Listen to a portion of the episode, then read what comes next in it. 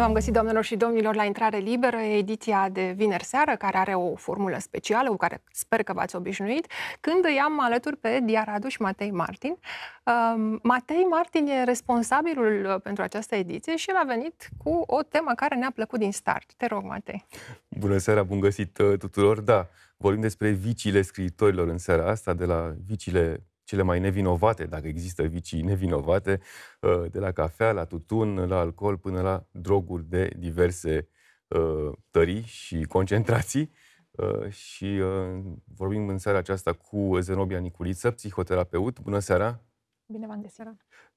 Cu Andrei Oișteanu, antropolog cultural, istoric al mentalităților. Bună seara! Bună! Autor al acestei cărți monumentale despre narcotice în cultura română, și uh, Cosmin Perța, care este scriitor și editor. Bună seara, bun găsit! Bună seara! Uh, bineînțeles, alături de mine, Dia Radu și Mirela Nagâț, uh, încercăm să abordăm jurnalistic aceste vicii și propun să începem cu un exercițiu uh, uh, de confesiune, de mărturisire, să ne mărturisim viciile. Cosmin Perța, încep cu tine. Uh, au fost diferite vicii sub uh, diferite forme. Uh, Uh, vicele sunt interesante atâta vreme cât le poți ține sub control, mai uh, puțin interesante și mai periculoase sunt adicțiile. Atunci când se trece înspre zona aceea. Uh, n-am fost niciodată un băutor de cafea, în schimb am fost un băutor de alcool. Uh, și sunt, uh, nu știu, pe lângă uh, alcool, uh, cred că pisicile sunt un mare viciu. Îmi place să fiu înconjurat de pisici. Nu cred că te gândisești la Nu, nu, nu, nici, nu sunt pe lista mea de, de vicii în niciun caz, dar da, mi se pare că ar trebui uh, să reflectăm mai bine Cam la... câte vicii feline ai? Uh, deocamdată patru. Zenobia Niculiță? Eu eram cu mărturisiile. Eu credeam că eram numai cu observații aici. Uh, cred că cu toți avem o natură adictivă, într-o anumită măsură, și cu toți avem micile noastre... Mm, nu-mi place cuvântul vicii, așa că voi folosi un termen din domeniul psihologiei. Micile noastre strategii de coping disfuncționale. Încercăm să facem față și să ne liniștim în felurile noastre și unele dintre ele sunt mai sănătoase decât altele. Uh, eu mă declar o împătimită de dulciuri ceea ce uneori e ușor și uneori e greu de, de dus și de gestionat. Domnule Oșteanu? Prima intenție să spun, nu răspund la... Uh, provocări. Da? La provocări. Nu răspund la provocări. Dar, uh, în general, viciile se mărturisesc la preot, nu uh, on air. Uh, mă gândesc că scriind cartea asta am devenit vicios uh, prin observarea viciilor altora. Freud are o definiție frumoasă la scoptofilie, uh, care este perversiunea de a observa perversiunile altora. N-am, n-am vicii de tipul celor pe care le-ai amintit dumneata, așa că las pe următorii, dacă răspund. Eu nu aș merge în zona terminologiei astea cu vicii și uh, adicții. Am niște vizitări, revizitări în niște zone uh, pe care le uh, vizitez cu un anumit uh, plezirism, cafeaua, zona oenologică, vinuri premiate, vinuri uh, speciale, totul în zona asta pleziristă, benignă. Uh, Diaradu? Eu fac parte dintre cei cărora le place să încerce câte puțin din toate ca să se lămurească ce e cu viciul respectiv. Uh, dar mă bucur foarte mult că nu s-a lipit de mine un viciu de care se scapă foarte greu fumatul. Am făcut parte dintre cei care veneau acasă în liceu cu toate pachetele de țigări ale tuturor prietenelor mele, pentru că știam că nu mă controlează nimeni sau dacă mă controlează, oricum nu m-ar crede. Eu eram paza tuturor. Da. Uh, păi atunci să spun și eu însumi, uh, da. Uh, nu, pentru că nu pot să pronunț nume de mărci, o să spun doar că este o băutură de culoare foarte neagră, carbogazoasă și foarte, foarte dulce, pe care o consum în cantități prea mari, spun unii, moderate sau prea mici, cred eu, și că nu beau cafea, ci prefer această băutură care conține și foarte multă cofeină. Uh, dar, până la urmă, ce face uh, un viciu să fie viciu? De ce spunem la vicii că sunt vicii? Când devin vicioase aceste vicii? Zenobia Nicuriță. După cum spuneam, termenul uh, nu mă atrage foarte tare pentru că are în el o componentă de judecată de valoare, de judecată morală. Când spunem vicii, din start atribuim un sens negativ și oarecum, oarecum denigrator termenului. Dacă însă ne referim la componenta psihologică a unor astfel de comportamente, care sunt menite să ne liniștească, să ne ajute să facem față unor emoții pe care nu le putem duce, să ne ajute să ne uh, amorțim un pic ușor sau, din potrivă, să ne activăm acolo unde nu mai avem uh, curiozitate, interes și mobilizare, uh, atunci um, genul ăsta de comportamente devin, hai să zicem, vicii, în momentul în care Um, fie ne împiedică să fim onești cu noi înșine și cu ceea ce avem de trăit, fie ne distrug relații sau uh, comportamente sănătoase sau părți care sunt funcționale ale, ale vieții noastre și ne împiedică să le mai desfășurăm așa cum trebuie. Și de aceea termenul disfuncțional versus funcțional în, în psihologie face mare diferență între ceea ce ne face bine și ce nu ne face bine și, în ultimă instanță, ne conduc înspre fenomenul de dependență sau de adicție. În uh, această carte despre narcotice în cultura română, Andrei Ișteanu nu a adăugat niciun fel de reflexie morală. Uh, el a încercat un demers uh, istoric, până la urmă descriptiv, istoric, analitic, dar în niciun caz nu o dimensiune uh, etică. Și înainte și să ne... juridică. Uh, da, cu atât mai puțin. Da. Da, și până să ajungem la, la asta, o să-l întreb de ce anume a vrut să analizeze uh, narcoticele. Uh, de ce pe, într-un uh, uh, teren destul de necunoscut, de puțin defrișat cumva, a vrut să lase un semn și a lăsat unul atât de important ca această carte. Da. Uh, de fapt, tonul cărții a fost cel mai greu de găsit. Toată lumea mă laudă pentru erudiție sau alte lucruri ușor de mimat.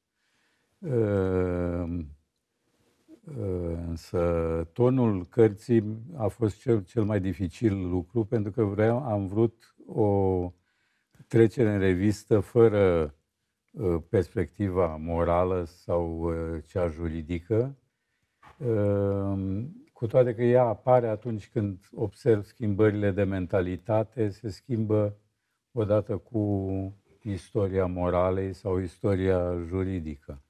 În orice caz, n-am vrut să incriminez sau să dezincriminez, ci pentru un istoric al mentalităților, o astfel de poziție cred că este cea mai, cea mai bună opțiune.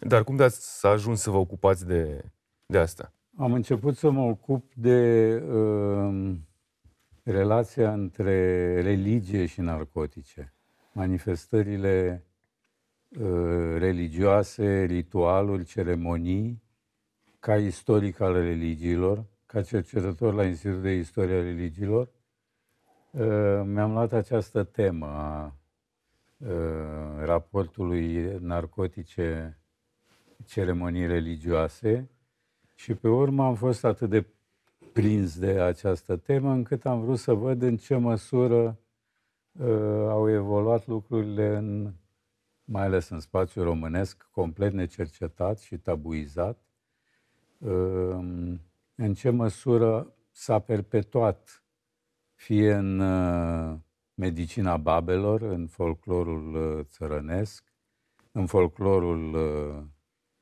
uh, botanic, apoi în epoca fanariotă și apoi în epoca modernă până în ziua de azi. Am vrut să termin o monografie de acest tip. Da, poate fi cercetat uh, acest domeniu fără prejudecăți, mai ales că el e tot timpul bântuiți de fapt de, de fel de fel de judecăți de valoare, morală, etice și așa mai departe. Tocmai de asta mi-a fost greu să mă, să mă despart de orice prejudecată Ehm, mi-a fost frică de, o, de un succes facil al cărții. Să nu trec de la tabuizare la, de la tabuizare la tabloidizare. și uh, care e chiar mai nocivă. Uh, dar nici să fie o, o carte citită de adolescenți și de tineri în uh, curtea uh, școlii. Uh, în orice caz, s-a ajuns până acolo, au citit-o foarte mulți tineri, după cum mi-a spus editura. Însă Asta și pentru au că dat... au existat foarte multe rezumate, de fapt, ale cărții care circulă pe internet, un fel de uh, crestomații de, de informații, toate culese cu citate din carte și atunci le-au făcut accesibile, cred. Da. I-au atras și spre carte în cele din urmă. N-am știut asta. Da. Dar în orice caz au dat de o verificat. carte cu o carte serioasă de istorie a culturii și i-a învățat foarte multe lucruri, sper, de, din literatura și din cultura română. Cartea se oprește la Mircea Cărtărescu? Ultimul, da, ultimul uh, și... scriitor uh, trecut în revistă, să-i spunem așa. Din opera lui, da. pentru că singura adicție pe care și-o mărtur...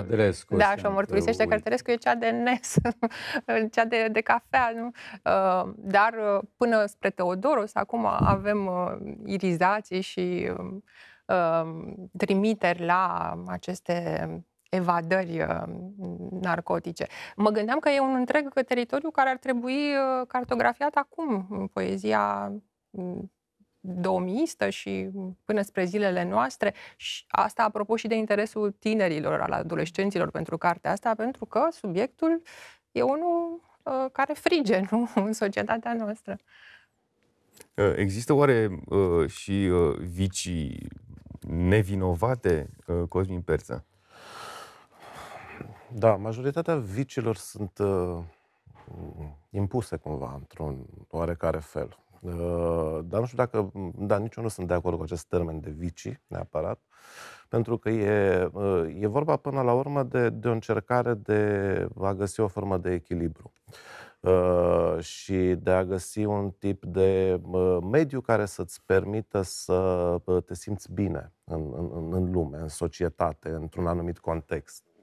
Uh, mă bucur că este Zenobia alături de noi, pentru că am citit foarte multă psihologie în ultimii ani Uh, și e foarte interesant de observat că odată cu dezvoltarea psihologiei au început să apară foarte multe studii uh, care uh, fac legătura între ceea ce numim vicii în populația de artiști și, de fapt, niște tulburări care nu erau tratate înainte sau care nu știau cum să fie abordate înainte.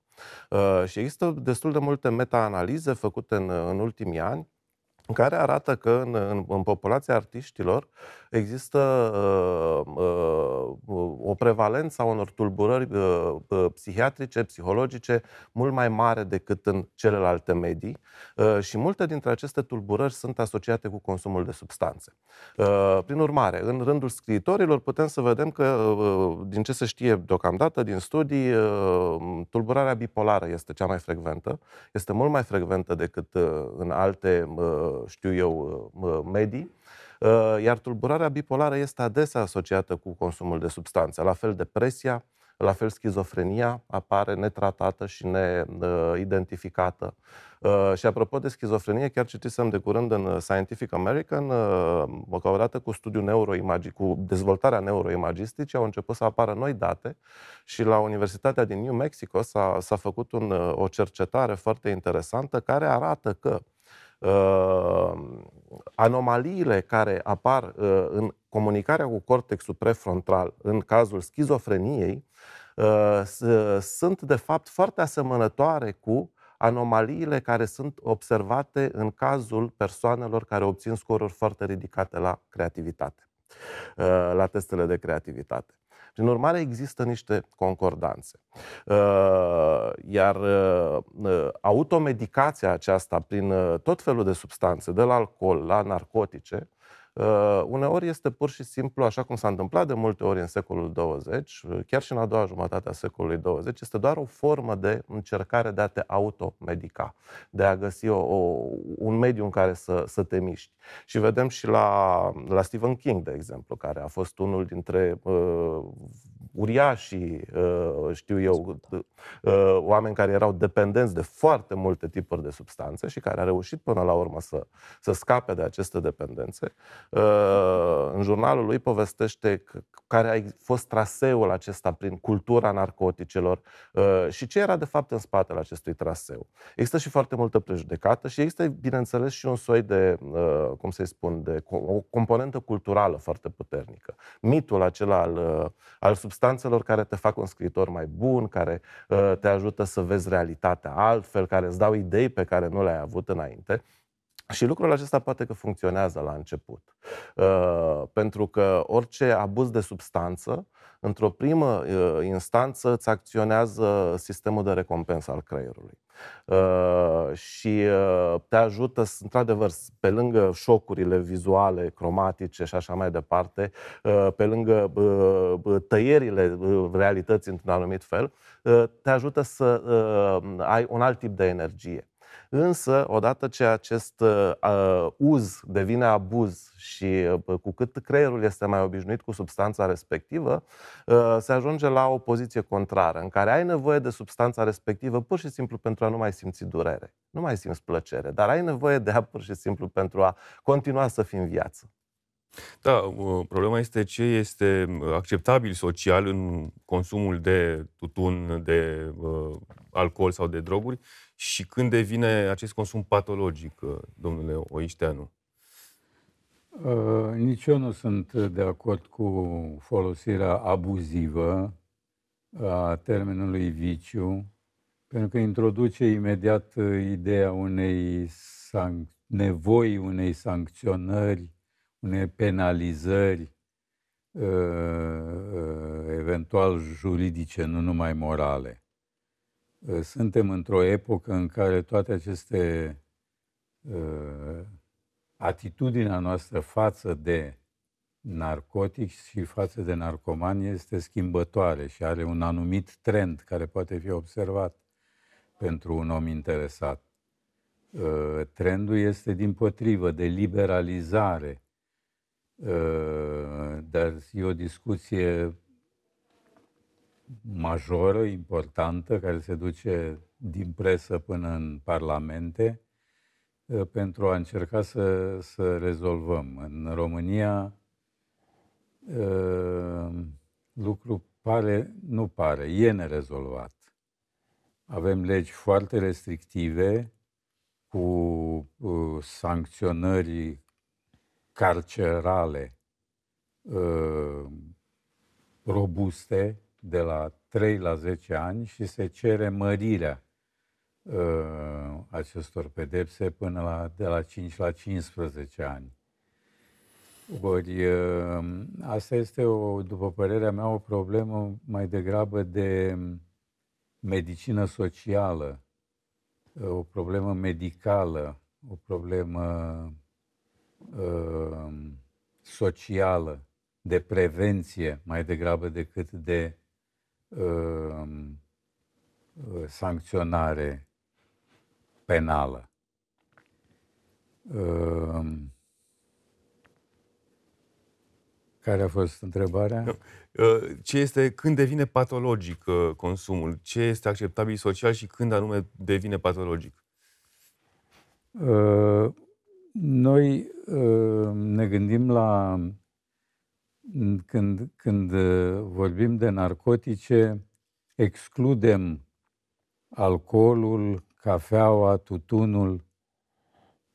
Ori aceste substanțe, faptul că sunt legale, nu le face mai puțin narcotice. Uh, dovadă că în, altă, în alte civilizații alcoolul este interzis civilizațiile și ale noastre au oprit alcoolul. Nu mai vorbesc de civilizația islamică care interzice alcoolul, dar permite opiumul sau orice altă formă de uh, narcotic. Deci n-ar trebui să uh, fim uh, europocentriști, ci să înțelegem uh, acest uh, um, acest fapt. Apropo, de, de unde vin aceste diferențe culturale foarte mari pe care le, le evocați uh, între Orient uh, și Europa Centrală sau uh, Statele Unite, cu anumite substanțe permise aici, dar interzise dincolo și Da. așa mai departe? Vin de la astfel de prejudecăți care se mitizează și ajung să intre în, uh, fie în uh, dogmele unor religii, fie în uh, normele unui uh, regim politic.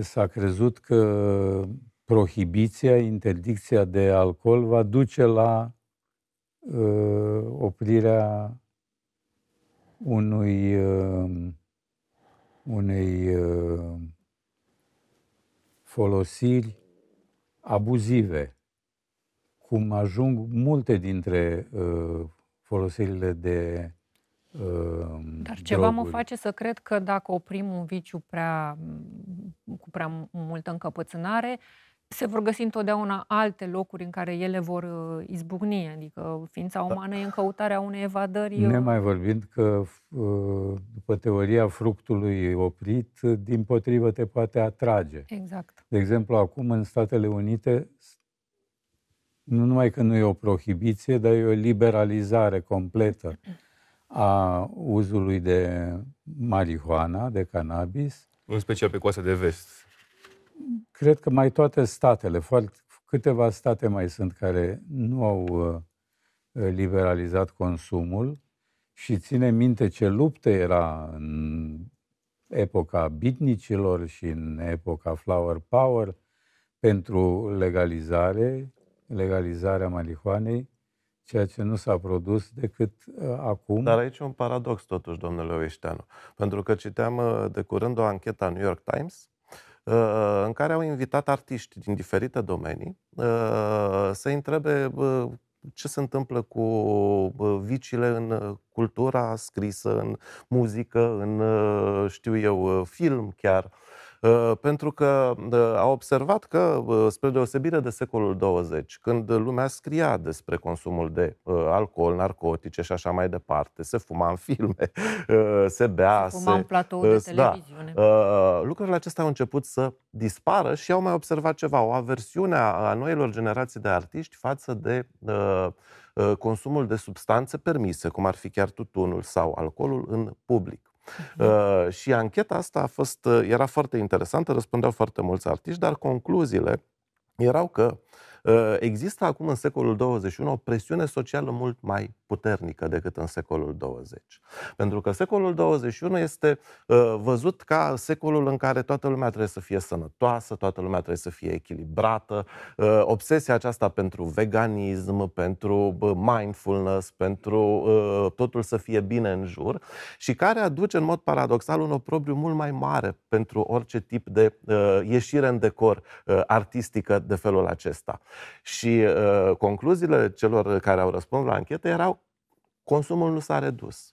Uh, Consumul nu s-a redus, doar că se face privat. Fiecare consumă la el acasă. Uh, E adevărat că se consumă mult mai puțin alcool, însă se consumă altfel de substanțe, uh, pentru că există o judecată a secolului 21 mult mai puternică decât aceea a secolului 20. Dar cine, Uh, cine și-ar mai imagina astăzi o emisiune cum a fost cea a lui Bernard Pivot, în care se fuma, în care a venit Bukovski atât de beat încât a trebuit să părăsească platoul răsturnând, uh, uh, cred că răsturna cărțile de pe masă sau nu mai știu ce. E ceva inimaginabil pentru zilele noastre.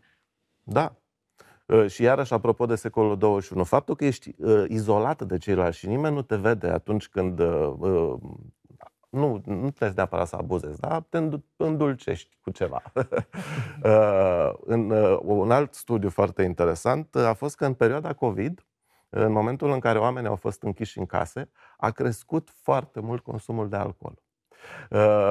Uh, și aici sunt două componente. Unu, anxietate, Mm. depresie, uh, dar al doilea și faptul că nu te vedea nimeni. Nu știu dacă este de acord, uh, doamna Uh, psihoterapeut. Cred că aș adăuga aici un concept care ar pune în lumină lucrurile altfel. Poate. M-am gândit mult că eu privesc fenomenul ăsta al uh, legăturii dintre um, comportamente adictive și vicii și um, lumea scriitorului de, de din afară, ca un observator extern care uh, încearcă să se întrebe cum stau lucrurile în interior, dar și um, care este formula sau care este structura care se vede din afară. Și conceptul care trebuie introdus este acela de traumă. Pentru că dacă e adevărat că există și o componentă patologică, cum foarte bine uh, spunea uh, domnul Cosmin Perța, nu, nu, nu e sănătos poate pentru noi să patologizăm totul. Consumul de substanțe de orice fel, mai ales în domeniul uh, lumii scriitorului, ar putea fi privit și ca un simptom pentru altceva. El nu reprezintă problema în sine și chiar și la nivel social, de aceea strategiile noastre nici nu funcționează în a trata social vorbind adicțiile sau consumul de substanțe, pentru că noi pedepsim simptomul fără să tratăm cauza. Dar în această Or, situație înseamnă că și scrisul și cititul, exact. ele însele sunt, sunt niște mecanisme de, de a gestiona. Da. da. Și când privim din această perspectivă, e ca și cum ai învârtit un caleidoscop și da. uh, culorile se văd altfel. Scriitorii sunt acei oameni care reușesc să folosească și scrisul drept o formă de terapie pentru propriile traume. Și pe lângă scris folosesc și alte strategii. Și drept urmare, dacă privim lucrurile în acest fel, uh, da, această obsesie pe care noi o avem acum uh, are și o latură foarte pozitivă la nivel uh, global. Încercarea noastră de a înțelege cum am trecut în generațiile anterioare prin traumele individuale, dar și cele colective, cum am încercat să ne vindecăm de ele și cum anumite strategii pe care le-am folosit nu ne-au fost de folos sau nu ne-au ajutat, astăzi încercăm să facem alte lucruri și da, uneori mai și greșim uh, culpabilizând sau uh, pur și simplu uh, încercând să diminuăm comportamente sau simptomatice fără să ne ocupăm în continuare de cauze. Și aici aș mai adăuga un element care e oarecum recent în cercetările cu privire la adicții, la adicțiile de substanțe în general, și anume faptul că există și o caracteristică relațională care pare să fie un element comun. Oamenii care au adicții severe de substanțe, de obicei, sunt oameni care sunt foarte deconectați de relații de atașament. Mm. Și lumea scriitorului e o lume destul de însingurată, de cele mai multe ori. Drept urmare, s-ar putea ca lucrurile să aibă foarte, multe sen, foarte mult sens în felul ăsta. Oameni care nu se pot conecta, nu se pot atașa în mod sigur și sănătos, uh, ajung să-și construiască o lume, o lume întreagă. de hârtie și o da. lume din, din tot felul de alte substanțe. Mă gândesc că mai e ceva în plus totuși la, la scriitori, la artiști în general, nu doar la scriitori, uh, o curiozitate de a vedea ce e dincolo, de a experimenta realitatea în alte forme uh, ale ei. Uh, mă duce gândul mult la suprarealiști și am văzut mai înainte o fotografie, o imagine cu niște ciuperci halucinogene, uh, cu toate, toată sarabanda asta de culori foarte intense. Uite că o avem din nou pe ecran, a proiectat-o cineva din emisie. Uh, Browner, uite, s-a vorbit foarte mult de Browner pentru că are această expoziție extraordinară la Timișoara el însuși a fost un consumator de narcotice în perioada în care a avut uh, exilul în uh, sudul Franței, cred, dacă nu confund. Um, pe, pe el îl interesau, îl interesau toate lucrurile care erau legate și de magie și de șamanism, îl interesa mescalina, îl interesa cactusul pentru că avea uh, peiotul, cactusul peiotul. Um, cred că le-a încercat pe toate, era și foarte la curent pentru că era prieten cu un uh, ocultist celebru în vreme, în epocă, care îi dăduse niște studii ale lui Rivier despre magia neagră, deci uh, el însuși se, se intitula Cavaler al magiei negre și semna noi, Victor Browner, exact ca în, noi, noi suntem legiune. Uh, da, deci exista această curiozitate de a, de a vedea altfel. Asta care poate fi, fi aici foarte... întrebarea. În general, suprarealiștii uh, și avangarda istorică în general luptau uh, pentru libertatea spiritului. Dar uh, ei cereau ca această libertate să fie obținută cu ajutorul unor uh, endorfine, uh-huh. a unor morfine interioare uh-huh. și nu unor substanțe exterioare. Deci vroiau eliberare dinăuntru și cu mâinile curate, ca să zic Poate așa. chiar ne spuneți un pic, pentru că știu că Breton, de exemplu, era împotriva folosirii narcoticelor. La un moment dat, Victor Brauner este exclus din mișcarea suprarealistă. Da. Eu chiar sunt curioasă dacă a avut legătură și cu aceste experimente mai stranii ale lui Victor Brauner. Nu cred că din cauza asta s-a produs nu. divorțul. Într-adevăr, în anii 40, după experiențele din sudul Franței, uh, dar uh, Breton avea uh, prieteni opiomani, cocaină, Jean Cocteau era, folosea cocaină și a trecut printr-un foarte dureros perioadă de dezintoxicare, are un jurnal formidabil uh-huh. pe această temă. În general, dez, dezintoxic, jurnalele de dezintoxicare sunt formidabile, scrise de, mai ales de scriitori și de artiști. Uh, această curiozitate a fost și din partea oamenilor de știință, care erau interesați uh, la noi. Uh, cazul Gheorghe Marinescu e important, pentru că la începutul anilor 30, a ales mai mulți scriitori, pictori și așa mai departe și le-a dat mescalină. Și apoi i-a pus să raporteze. Își nota el și asistenții lui ce simt în următoarele situații. Punea anumite muzici, le dădea anumite piper, sare, Condiment. zahăr să guste. Și Ca să vadă dacă se intensifică gustul sau simțurile în nu, general? la ce, ce îl duc, la unele muzica se transforma în culori, cum e chiar la Sinestezie, da, mescalină. da. Uh-huh. De aia se spune că sud-americanii sunt atât de zgomotoși, pentru că tobele, împușcăturile, toate vorbitul tare, cântatul, Și audiția colorată a simboliștilor nu are legătură cu mescalina, nu? uh, Audiția colorată a, și audiția a, a colorată simboliștilor. e din uh, ba da, are legătură uh, în general uh, cu, cu consumul de droguri. Dar mescalina nu are această capacitate. Chiar, chiar așa, uh, care sunt motivațiile pentru care uh, unii scriitori, unii artiști recurg uh, la narcotice? Adică e eliberarea spiritului, este accesul la o altă lume greu de pătruns, este din excitația, starea de exaltare.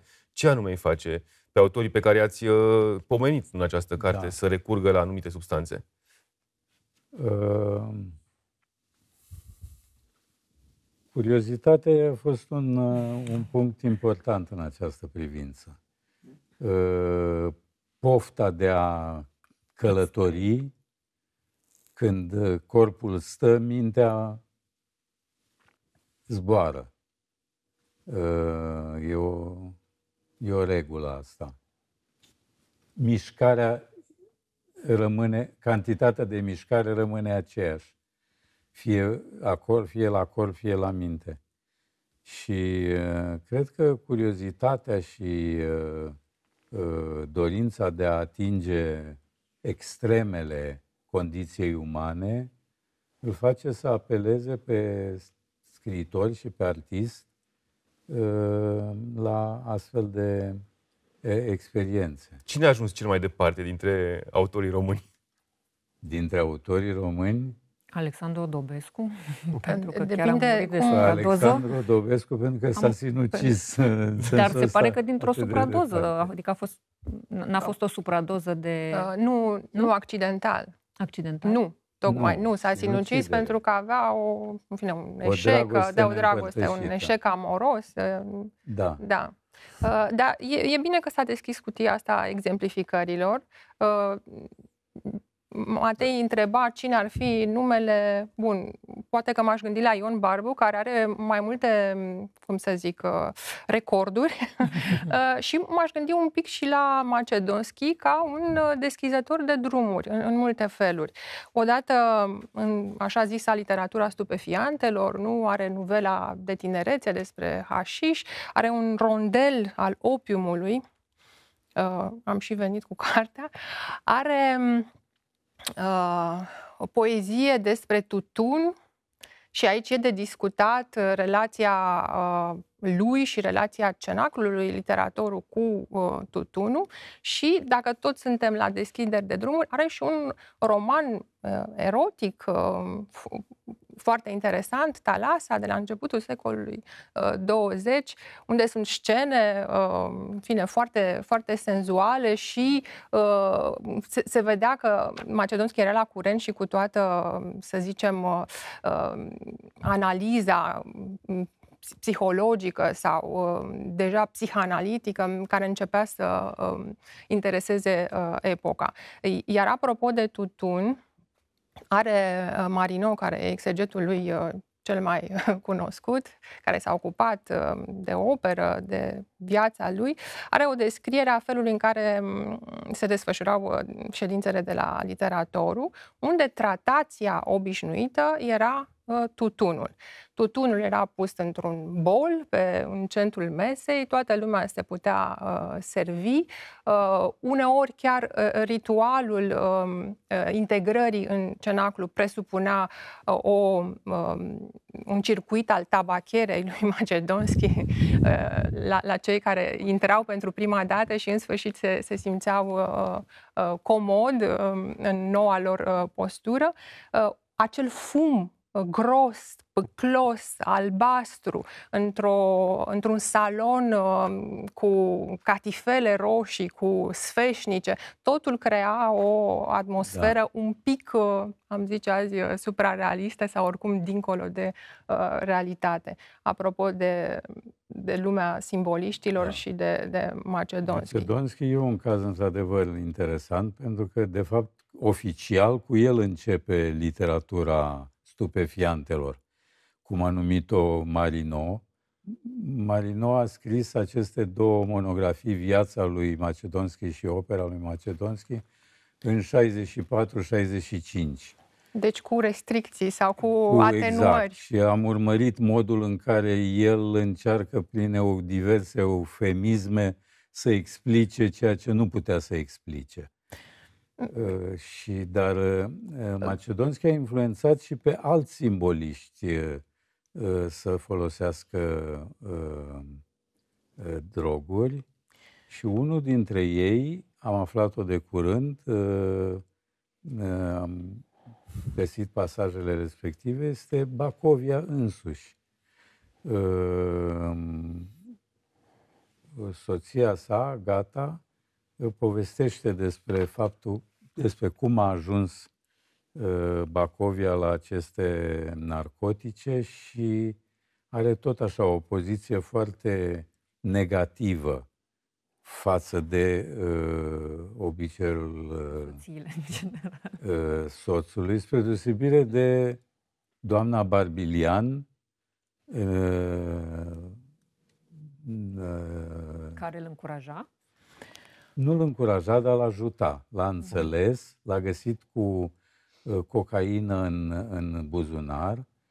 Uh, el era, cu după spusele lui, eterul meu zilnic și cocaina mea săptămânală. Într-o scrisoare, nu către Vianu. În, într-o scrisoare către uh, Cu care, de altfel, Vianu. consuma împreună, din ce am înțeles. Cam... Încerca să-l ispitească, da, dar Vianu era o natură echilibrată. Împreună, și găsindu-l în această situație și înțelegându-i uh, uh, debusolarea, era în Germania după primul război mondial, la Berlin, unde amândoi, Vianu și uh, Barbu veniseră să-și dea doctoratul, unul în filozofie, celălalt în matematică, trimis de Țițeica. Și uh, l-a convins să vină în România în 1925 și să facă o, o dezintoxicare la mănăstirea Mărcuța. Poate că se simțea dezrădăcinat, plecat uh, din România la distanță, poate că avea și un, nu știu, cred. O, fire, o fire mai dacă, fragilă. Dacă îi citim, mm. dacă îi citim uh, uh, corespondența, era afemeiat, îi plăceau deci... narcoticele, le lăuda, uh-huh. sunt peste tot incluse în poemele sale, uh, dacă urmărim forma de biografism, adică ce facem noi acum, încercând să căutăm raportul între biografie și, și operă. Ceea ce nu e nimic rău în chestia. Abuzul de biografism poate fi ceva rău. Cred că dacă ne uităm la uh, istoria literaturii, uh, putem să o privim și din această perspectivă a consumului sau a abuzului de substanțe. Uh, Cosmin Persa am putea uh, pune cumva, suprapune peste fiecare generație o anumită uh, substanță? Da, putem să ne jucăm. Dar înainte de asta vreau să vreau să spun ceva, pentru că bă, bă, ca motor al consumului s-a vorbit despre curiozitate, ă, ce se întâmplă când se dereglează simțurile, ă, s-a vorbit despre strategie de coping, însă nu s-a vorbit despre ceva care era foarte frecvent în secolul 20, și anume un anumit tip de presiune socială. Ă, lucru pe care l-am observat făcând documentarea pentru Cartea despre Labiș, Uh, Labiș nu era un băutor, era un puștan, era un copil care venea de la țară uh, și care s-a trezit brusc într-un mediu uh, de scriitori foarte mulți și unde toată lumea consuma foarte mult alcool. Prin urmare, el a început să consume alcool pentru a se integra grupului social în care dorea să se facă plăcut, să fie primit, uh, recunoscut și așa mai departe.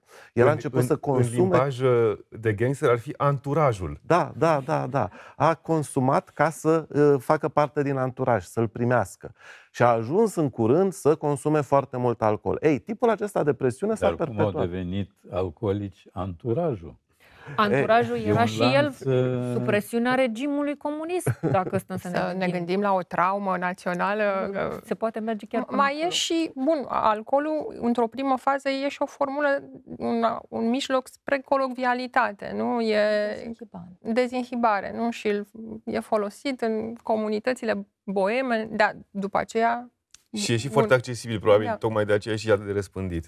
Da, dar acum vorbim din nou despre un simptom la mamelor, despre iată, de exemplu, Labiș, o persoană care uh, se dezrădăcinase, nu mai era conectat cu da. comunitatea din care venea și a încercat ca într-un pat al lui Procus să intre în această uh, comunitate de scriitori în care um, a, integ- a te integra, inclusiv, inclusiv asumându-ți sau mimând anumite comportamente, nu este același lucru cu a aparține. Evident. Și drept urmare, uh, asta duce din nou la suferință și la uh, posibilitatea ca un comportament care poate a fost uh, stârnit de curiozitate sau a fost stârnit de o presiune socială să devină adictiv, adică să fie uh, atât de puternic uh, îmbibat și uh, folosit încât să nu mai te poți uh, disocia de el, să nu mai știi cine ești fără el. Mm. Um, și la, la asta aș mai adăuga un mecanism neurologic pe care astăzi îl știm și care cred că e foarte mult legat de, uh, și de lumea creației și a scriitorului. Um, este vorba despre mecanismul de eliberare a dopaminei în creier. Noi toți ne confruntăm cu lucrul ăsta, în orice domeniu am fi. Ca să putem fi productivi, ca să putem munci, ca să putem crea, avem nevoie de acest neurotransmițător care este practic hormonul curiozității, al motivației, al drive-ului, al, al practic al energiei pe care o investim în ceva ceea ce ne trage spre a cunoaște, a crea, a fi curioși. Ori problema cu dopamina este că este uh, unul dintre acei neurotransmisători care au două căi diferite de eliberare și e destul de limitat. Există o cale de eliberare continuă și redusă care dă tonusul nostru afectiv și există o cale de eliberare explozivă în sinapse care apare atunci când ceva e nou, e interesant, Ă, este atractiv, e curios, e, e um, foarte reconfortant sau foarte plin de recompensă pentru noi. Problema este că atunci când avem o mare explozie de dopamină, după aceea urmează o fază de uh, deprivare, o fază de epuizare a resurselor noastre de dopamină și ne simțim mai puțin creativi, fără inspirație, în blocaj, uh, deprimați, lipsiți de energie și de motivație. Că ceea ce se întâmplă după fiecare mare beție a artiștilor, când uh, se trece la mahmureală. Și în momentul în care activăm asta, încercăm să, să folosim substanțe care să uh, stimuleze producția și eliberarea de dopamină, la un moment dat creierul intră într-o fază în care nivelul bazal de dopamină este foarte jos. Și epuizarea poate să dureze multă vreme. Și drept urmare, ce o să facem? O să încercăm să mai mai Ca să-ți răspund la... Serotonină se numește romanul lui Michel Houellebecq da. Uh, din urmă cu, cu doi ani, am impresia că a apărut și uh, evocă exact uh, uh, acest crescendo și descrescendo al uh, unor substanțe esențiale din, din corp care produc sau nu produc uh, fericire. Cosmin Perța a rămas să... Da, să-ți răspund la întrebare. Din ce am citit, aș spune că pentru generațiile 50-60 vinul este băutura uh, predominantă, predominant consumată. 70-80 aș spune vodka, 80-90 aș spune bere, nu, 90-2000 aș spune bere, așa, și pentru 2000 încoace aș spune iarbă. Da. da. Părerea mea este că Asta pe decenii, pe... Da, pe decane, da. da. Pe generații literare. Pe generații. axe, timpul și uh, substanța. Eu cred că substanțele diferă în funcție de ce cere artistul și scriitorul de la substanța respectivă. Aceste narcotice nu sunt, nu sunt uh, egale între ele ca valoare uh, narcotică. Uh, într-un fel, anumite uh, virtuți ca să echilibrez balanța cu viciu, anumite virtuți cu sau fără ghilimele dă opiumul, alte uh, avantaje dă cocaina, cu totul altele. De exemplu, uh, dacă luăm pe uh, avangardiști, Tristan Țara lua cocaină. Era un tip căruia îi plăcea să joace, să țipe, să alerge, să facă happening-uri pe scena uh, de la Cabaret Voltaire. De la Cabaret Voltaire. Suprarealiștii mai degrabă erau interesați uh, de ce era interesat uh, Baudelaire la jumătatea secolului XIX. Zone de hașiș. Hașiș, opium, Uh, cannabis, elemente uh, narcotice mai calde care te duce la evaziuni uh, onirice. Deci e funcție de, de aceste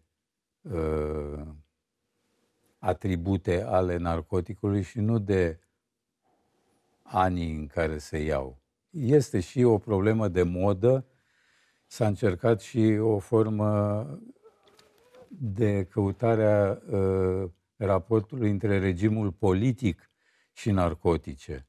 Uh, alcoolul în uh, regimul comunist, uh, drogurile, cannabisul în regimul capitalist uh, din epocă.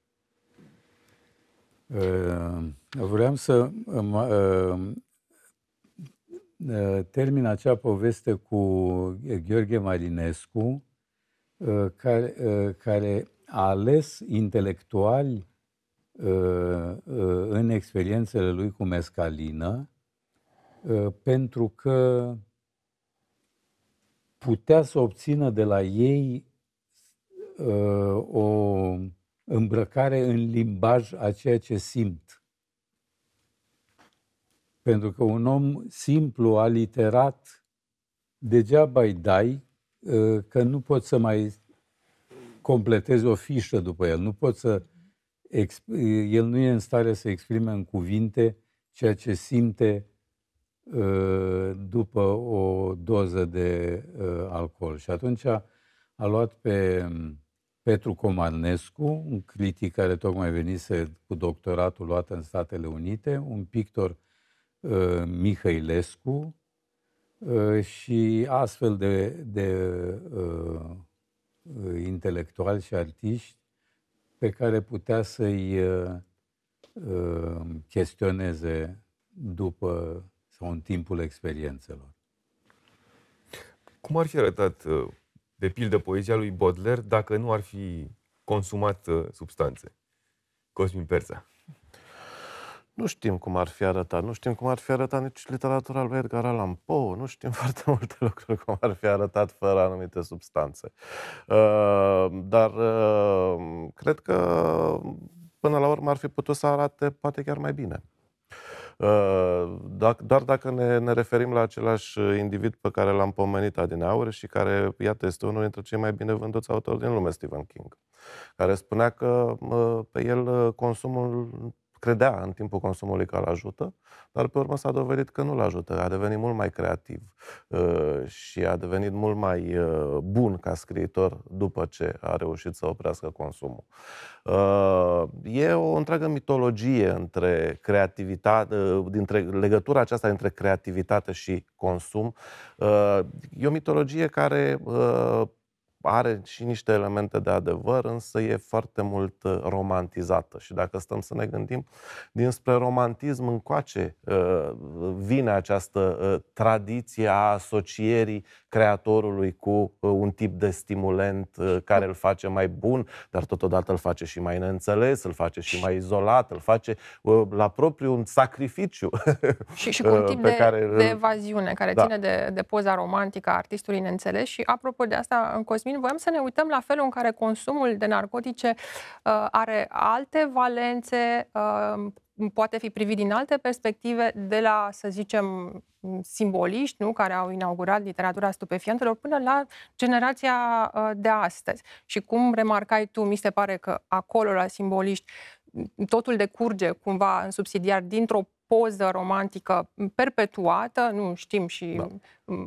Macedonski cum se vedea pe el însuși din scrisori, dar știm și uh, ce aducea literatura simbolistă și parnasiană franceză a epocii în care simboliștii noștri erau uh, imersați și la ce înseamnă uh, în poezia de astăzi consumul de narcotice, care eu cred că vine din, din tentația aceea biografismului, a radicalizării proiectului autenticist, biografist al generației 80. Adică gesturile astea sunt, sunt comune uh, la un Dan Sociu, de pildă, nu? Care, bun, și, și alții. Sunt diferențe mari de la autor la autor, ca să nu mai zic de la generație la generație.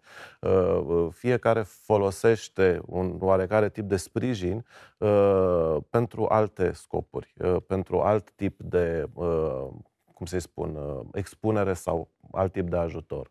Uh, însă este și multă poză pentru mulți uh, dintre scriitorii care, într-un fel sau altul, se folosesc de această imagine a ratării condiționate sau a, nu știu, luptei, luptei cu abisul sau cu negura existenței. Nu poți niciodată să știi cât este de util până la urmă acest impuls pe care utilizarea uh, unui narcotic ți-l dă. Uh, în cazul meu, uh, pentru că e singura experiență la care pot să mă refer, pentru că în rest aș judeca sau, nu știu, aș veni cu tot soiul de prejudecăți. În momentul în care, tânăr fiind, încercam să aveam curiozitatea aceea și încercam să-mi dereglez simțurile și să văd cum scriu, în momentul în care scriam sub influență, Ă, aveam impresia că este ceva extraordinar, însă când citeam peste câteva zile era oribil. Uh, și încet, încet mi-am dat seama că uh, scrisul uh, treaz, scrisul fără niciun fel de influență exterioară, uh, e mult mai, uh, mult mai eficient. Uh, sună mult mai bine. Uh, da, într-adevăr, poate să-ți iasă, nu știu, o chestie pe care nu ai fi gândit-o niciodată sub influență. Însă uh, e atât de mult de muncit ca să, nu știu, echilibrezi chestia aia extraordinară, să o faci să sună într-un mod coerent cât de cât, încât efortul nu merită. Plus că, nu știu, toată ideea aceasta a utilizării unor, unor, unor așa cum folosesc sportivii steroizi. Mm. Da? Scriitorii folosesc narcotice. Tocmai și exact ce se întâmplă cu sportivii care folosesc steroizi, se întâmplă și cu scriitorii care folosesc narcotice pentru a scrie, pentru a-și crește valoarea operei. E mai adică, puțin autentic, e mai puțin adevărat. Mai puțin autentic și nu au forță în cele din urmă. Adică sunt doar, sunt doar umflați. Uh, uh, până la urmă, poți să folosești și cei mai mulți dintre scriitorii autentici folosesc tipul acesta de uh, narcotice sau alcool sau alte ajutoare uh, doar pentru strategii de, de coping, exact ce, ce vorbeam înainte, nu pentru a-și face opera mai bună. Poate... Bun, și n-aș vrea ca da, cei care ne urmăresc în această seară să creadă că facem în vreun fel pledoarie pentru A, nu, consumul de, de substanțe. În niciun caz uh, nu, nu ne, ne-am propus lucrul acesta. Vorbim păi despre Tocmai ziceam că nu-ți face opera mai bună. exact. Poate chiar am putea să zicem că uh, scriitorii aceștia au fost atât de uh, dotați, de înzestrați, de geniali, dacă putem face un astfel de pleonasm, încât uh, au scris bine în ciuda consumului lor exact. de droguri, nu datorită lor. Mă gândeam să mai vorbim un pic de, despre alcool, că e filonul cel mai fertil din literatura noastră. Um, Cosmin le evoca pe, pe Labiș, dar noi avem niște tipare după aceea continuate uh, da. din, din Granda, mă refer la Nikita Stănescu, nu? Și George Mazilescu. Uh, da, uh, am aici Mircea cartea Ivănescu. Mircea Ivănescu, exact, care avea baze, nu cum povestește el memoriile lui, își redesena sau își desena mental geografia orașului în funcție de barurile și cârciumile prin care trecea și unde știa exact uh, ce va consuma și în ce moment al parcursului lui. Ivănescu, uh, Ion Mureșan, uh, care are cartea, cartea Alcool, alcool pe care am adus-o și e și un model aici. Ioanes Pop. Ioanes da. Pop Um, în care uh, alcoolul, experiența uh, alcoolului și viziunea asupra lumii uh, în felul ăsta de, de, de experimentare um, capătă și un, un iz metafizic, nu? Adică e diferit un pic, um, mă, mă refer la numele pe care le-am, le-am da. invocat uh, acum. Nu știu, am, am putea să, să facem o legătură în sensul ăsta? La marii noștri alcoolici, marii noștri uh, poeți.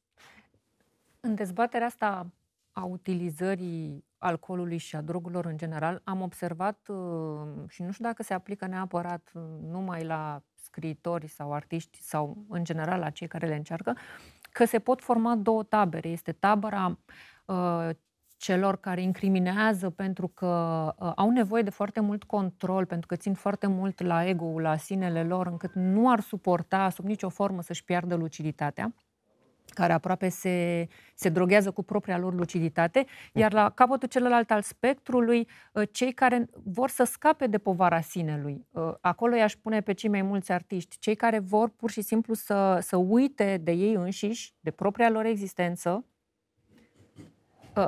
aș zice că, ca un exemplu de, de capăt de spectru, uh, îmi vine în minte acum Gabriel Liceanu, care spunea că are nevoie de luciditate și care spunea că se simte umilit chiar și de alunecarea în somn. Uh, iar la celălalt, bineînțeles, toți, uh, nu știu, de la bitnici la suprarealiști, toți cei care pur și simplu vor să evadeze, de fapt. Pe Mureșan, cred că l-aș situa mai spre, mai spre partea evazionistă, Vai săraci, vai săraci alcoolici, cum nu le spune lor nimeni o vorbă bună, dar mai ales, mai ales dimineața, când merg clătinându-se pe lângă ziduri și uneori cad în genunchi și ca niște litere scrise de un școlar când stângaci. Numai Dumnezeu, în marea lui bunătate, apropie de ei o cârciumă, căci pentru el e ușor, ca pentru un copil ce împinge cu degetul o, cutie, o cutie cu chibrituri.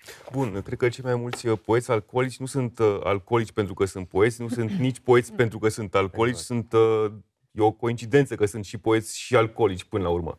Dar cred că am putea să adăugăm la întrebare referitoare, de, referitoare la um, dacă există sau nu o semnificație, o metafizică și așa mai departe, să nu uităm că noi suntem foarte capabili de raționalizare. Că în mod constant creierul nostru creează explicații ulterioare comportamentelor pe care le-am avut, care să aibă sens. Și de da. obicei construim sensuri.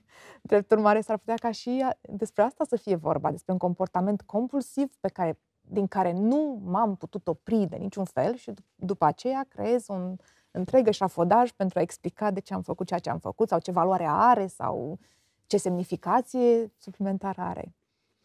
Nu știu dacă asta strică în vreun fel. Nu, cred că e corect. Uh, da, până la urmă, da, uh, alcoolul este un uh, drog ușor de administrat pentru că foarte accesibil, domnule Oișteanu, și tocmai de aceea probabil că foarte mulți scriitori recurg constant la alcool. Îl găsești la liber în fiecare supermarket. În România, din fericire, din acest punct de vedere, nu este ca în Suedia sau ca în alte țări scandinave, unde uh, alcoolul este bine închis după vitrine. Da. Uh, Ionesco Eugen uh, a avut probleme cu alcoolul masive și uh, uh, se ducea în uh, Elveția să se uh, la un institut uh, jungian de lângă Zürich să nu numai să se trateze, dar să și fie corect diagnosticat. Și îl suna pe Cioran și spunea că ajută-mă, îmi vine să mă sinucid. Și Cioran își scrie în jurnal, tocmai eu care sunt uh, apologetul sinuciderii, l-am convins pe Eugen Ionescu să nu se sinucidă, mă simțeam foarte prost. Dar uh, i-a spus, roagă-te. Și el a zis, am încercat, nu, nu merge. Și uh, până la urmă, uh, la acest sanatoriu de la Sengal, l-au pus să picteze, să deseneze ce vrea el. Și lucrul l-a făcut. Ion Vianu, printre altele, povestește că s-a dus și l-a întâlnit acolo în, această, în acest sanatoriu și um, a fost descoperit de curând. Toate aceste lucrări au fost descoperite de curând, niște ani în urmă, și când s-au gândit ce să facă cu ele, s-au gândit că, fiind români, să le dea undeva în România. Și au dat uh, Colegiului Noua Europa. Andrei Preșu le-a preluat și sunt expuse pe pereții uh, colegiului.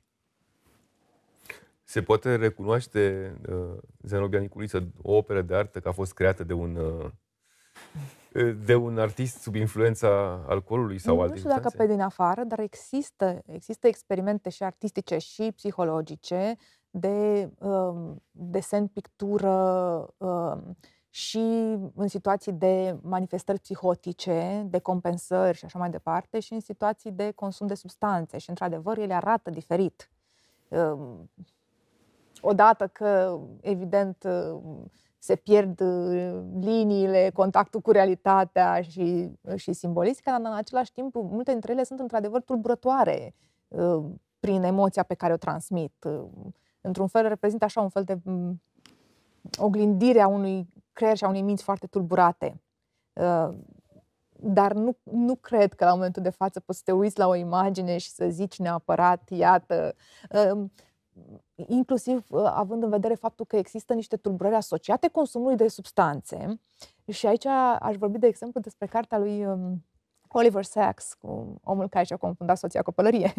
Există tulburări asociate consumului de alcool, de exemplu, uh, inclusiv tipul de demență Korsakov, care este rezultatul consumului uh, sistematic de alcool care duc la astfel de confuzii vizuale, ă, de orientare în spațiu și atunci, iarăși, producțiile artistice ale oamenilor care au avut, într-un fel sau altul, legătură cu lumea artei, se transformă enorm de mult în felul ăsta. Ă, deci, poate că nu putem să ghicim, dar putem să observăm cum ă, o minte care se tulbură, care se decompensează, care are anumite fenomene din spectrul acesta, se poate exprima foarte diferit și își lasă urma traseului sau decăderii ei. Dacă aplicăm criteriile acestea uh, uh, programului de inteligență artificială care creează imagini, sigur, e sub influență, eu, pentru eu... că toate se uită șase, șapte degete.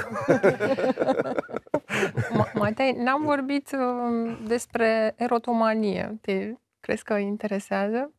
Sunt convins că interesează, da, erotomanie și... Am, l-am amintit frugal pe, pe Barbu și, bun, când vorbeam despre um, excelența lui în anumite domenii, uh, îl treceam uh, aici, în zona erotică, Barbu, nu, cu... Își, își număra amantele, cuceririle de ordinul miilor sau ajungem deja în mitologie? Mai era și Lordul Byron, care uh, numărase 250 de iubite într-un Doar an. Doar că el a murit și, repede. și care avea și un obicei foarte straniu, uh, acela de a colecționa firișoare din părul pubian puse în plicuri cu numele acestor iubite. deci se poate și mai rău. Și legătura există tot pe dopamină. Sexul și cocaina, de exemplu, sunt dopaminergice. Numai că sexul ridică nivelul de cocaină de vreo nu mai știu, 2,5 ori sau ceva de genul ăsta, pe când cocaina face același lucru de 10 ori. Iar la adicții foarte strani, îl mai putem aminti pe Dickens, care avea obiceiul să meargă la morgă și să stea cu orele să urmărească manipularea cadavrelor. Era o adicție foarte stranie. Un nume care trebuie pomenit aici neapărat este Mircea Eliade care la 17 ani scria, a scris și a publicat un articol care se cheamă Artiștii și hașișul. 17 ani, deci 1924. Ehm, apoi eh, a mers în India, unde în jurnalul său eh, și în memoriile sale descrie cum a fumat primele pipe de opium și cum apoi în, inițierea lui în yoga, un brahman l-a învățat cum să fumeze cannabis și toate celelalte. Când a revenit în București, Cioran se afla la Brașov, era profesor acolo la un liceu, Andrei Șaguna, și uh, era în depresie, cum a fost toată viața Cioran, și scria lui Eliade, nu, nu știu ce să mai fac. Și el a scris, n-ai niciun opium la de mână? Uh, Cioran zice că o scrisoare poate să spună mult mai mult despre un scriitor decât toată opera sa, pentru că e scrisă nu cu gândul de a fi publicată și ca atare are o relevanță uh, mult mai mare. Uh, o altă experiență uh, narcotică a lui Eliade a fost la Lisabona, unde a trăit, cu toate că pare improbabil, toată Europa era în război, el era la o ambasadă într-o țară neutră, deci toată lumea îl invidia, dar el a trăit foarte jos uh, această uh, mandat de uh, atașat de presă. Și uh, lua pentru asta o metamfetamină care se numește pervitină, și care era celebră pentru că uh, industria farmaceutică germană uh, inventase această metamfetamină și o băgau în uh, ranițele uh, soldaților și ofițerilor germani pentru a îi face supra-oameni, cu ghilimele. Uh, să nu le fie sete, foame, somn și nici frică și uh, ieșirea din țățâni pe, pe care o are orice soldat care omoară N oameni pe zi. Și, și tot uh, pentru Mircea Eliade marcăm și exaltarea performanțelor lui uh, sexuale, nu? În da. jurnal se vede asta, pentru că pornisem de aici. Tot așa, cu zecile, cu sutele și... Voilà. Da. Uh, și unde mai punem și alte nume, Ion Vinea, nu? care avea un fel de concurență cu Barbu și să vorbim și despre doamne, nu? Să o punem Te și, rog, pe, te rog, și pe Nina dragă mie. Casian. Aici e multă mitologie, pentru că memoriile ei, memoria cazestre, publicate după cum, căderea comunismului, sunt destul de cosmetizate. Acolo vor, vedem un pic relația cu soțul Cosmetizate ei. chiar de ea. Da, da, de Și ea, le-a pregătit evident, înainte să evident, moară și a evident. ales ea ce Un să pic fie. Marin Preda, dar oricum nimic pe măsura reputației ei de uh, vampă, în fine, care Dar a urmărit-o. totuși foarte subliniate to- multe dintre aventurile ei erotice. Țin minte că Tania Radu a scris în revista 22 o recenzie pe care a numit-o uh, Sex Stahanovist, că era în aceeași perioadă cu proletcultismul și Stahanov este un personaj legendar uh, inventat de propaganda rusă care bate mereu norma și face foarte multe uh, piese la strung. Dar în spatele ninfomaniei uh, Ninei Casian era totuși o tulburare m, psihiatrică de care soțul ei știa. Undeva în jurnal, cred că este o frază uh, din care se înțelege că de fapt ea era sub tratament, era sub uh, urmărire.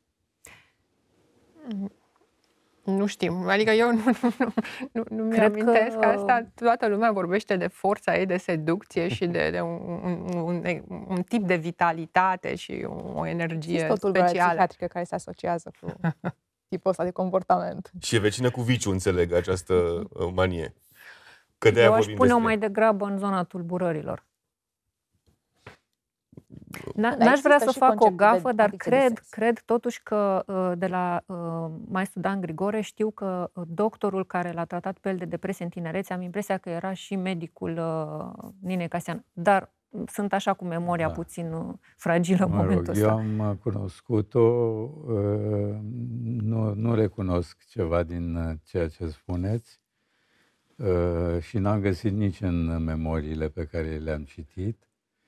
Cred că la ea, uh, uh, modul în care arăta ea însă și spune că s-a urățit la un moment dat, la ieșirea din adolescență, i-au crescut într-un fel oasele feții că s-a, a devenit foarte urâtă. Și a Avea- încercat să, să contrabalanceze această uh, non-feminitate cu un, o feminitate, cu un feminism, Indus. cu uh, un erotism. Uh, uh, Asta înseamnă că era o nevoie de validare foarte puternică. Dar și asta aș trece-o tot undeva la tulburări uh, emoționale. Hai să nu zicem Cred că intrăm pe psihiatrice. niște nisipuri Da. mișcătoare, chiar nu... nu. da. Putem doar să presupunem E și uneori asta... speculație. Dar vreau să, să, să închei cercul cu Mircea Eliade. Um, Interesant este uh, că el a trăit în, uh, a plecat în Statele Unite, de la Lisabona, Paris, Statele Unite, în anii 50 și a prins uh, uh, și generația Beat și generația uh, din anii 50-60 și generația Flower Power. Uh, uh, uh, Toți aceștia ei au fost studenți și uh, au recunoscut în Eliade drept unul al lor. Un tip care s-a ocupat de șamanism, un tip care lua narcotice, care a fost în India, care lua narcotice și au recunoscut, cu toate că era evident mai, în- mult mai în vârstă decât ei, pe unul de-al lor și uh, modul în care l-au simpatizat și aveau, au avut încredere în el. În orice caz a fost o simpatie de ambele părți uh, și uh, Eliade scrie mult în jurnalul lui despre întâlnirea cu hipioții. Uh, Are o întâlnire și cu uh, Allen Ginsberg, uh, pe care îl tot întreabă în ce mod uh, raportul între creativitatea poetică și starea de extaz mistic pe de o parte și extazul narcotic pe de altă parte pot să se întâlnească. Și s-a întâlnit și cu prietenul nostru Andrei Codrescu, îl interesau în orice caz care are o carte în care își povestește relația lui cu uh, narcoticele, uh, foarte laudativ, foarte elogios, consideră că drogurile nu numai că l-au uh, învățat să facă anumite lucruri, dar l-au și dezvățat să facă anumite lucruri uh, din sfera uh, burgheză, ca să zic așa. Chiar așa, îmi dau, îmi dau seama, Cosmin Persa, că am vorbit uh, foarte puțin despre un fenomen totuși important, uh, cel al drogurilor și al generației beat, nu? cu Ginsberg, cu Ferlinghetti și așa mai departe. Apropo de ei, ei aveau o întreagă teorie referitoare la alcool, în primul rând, care pornise de la Kerouac, uh, și care zicea că uh, pentru o uh, existență optimă uh, trebuie să consumi uh, suficient vin încât să uh, nu te îmbeți. Dar să fie mereu uh, acolo, pe linia de plutire, să fie două, trei, patru pahare de vin de-a lungul zilei, astfel încât să nu fii treaz cu totul, dar nici să nu te amețești, pentru că îți dă energie, îți dă claritate, spunea ei, și așa mai departe. Era foarte greu de ținut sub control uh, uh, limita asta, mai ales atunci când mai intrau și alte substanțe în joc, uh, sau mai exista stratagema pe care o aplica Hemingway, de exemplu, care el zicea că este foarte ok să bei cât vrei în timpul zilei și el bea cam o sticlă de whisky, uneori și o sticlă mai mult de, de mai mult de o sticlă de whisky în decursul unei zile, dar se oprea întotdeauna la ora 8 seara, ca astfel încât ca a doua zi dimineață să aibă mintea limpede. Dar uh, bitnicii erau mai ales uh, vestiți pentru faptul că au ridicat ștacheta foarte mult la droguri, ca să le zic așa, sintetice. Și anume de sinteză, LSD. LSD. Lucy in the Sky with Diamonds. cum uh, au cântat uh, Beatles și... Și care se presupunea atunci, se promitea atunci, inclusiv de către uh, medici, psihiatri care au studiat uh, fenomenul, promitea accesul în lumi paralele, universuri cu totul da. inaccesibile și așa mai departe. Până la urmă, evident, s-a dovedit că această, acest acces deschis de LSD e, de fapt, o... Producția minții. Nălucă, de fapt, da, da. da. Mm. În orice caz, am fost surprins să aflu dintr-o carte dialog între Gelu Naum și Sanda Roșescu despre cât de bine era informat Gelu Naum cu ceea ce ă, făceau în această privință, în privința folosirii drogurilor a generației BIT. Ă, el nu vroia. El fiind totuși împotrivă, da. Era împotrivă, nu, el nu lupta împotrivă. Nu, nu, uh, cred că mai degrabă era milita împotrivă... pentru a intra în starea aceea de grație uh, pe propriile puteri, prin, prin, prin exact. starea de grație a poeziei, de fapt. Teoria pe care o avea uh, Breton. Breton da. Aici se împăca cu Breton, în alte părți nu. Uh, da. Uh, bun, păi, uh, cred că ne apropiem încet, încet uh, de, de final. Încă o dată am vorbit despre narcotice în cultura română, cartea domnului Andrei Oișteanu. Am folosit această carte, a ajuns acum la ediția a patra, ca un pretext pentru a vorbi despre viciile scriitorilor români într-un sens mult mai larg am vorbit despre vicii, am înțeles uh, cu toții că, de fapt, nu, sunt, nu trebuie neapărat să le numim așa, sunt dependențe, sunt adicții uh, și tot așa am vrea să fie reținute și de către cei care ne-au urmărit uh, până uh, acum. Uh, nu există uh, un beneficiu direct al consumului, nu asta am vrut să, să prezentăm, să facem o pledoarie pentru consum de substanțe sau de alcool. Uh, vă mulțumesc, uh, domnule Andrei Oișteanu, pentru participarea în această seară. Zenobia Niculiță, mulțumesc, Cosmin Perța, toate cele bune.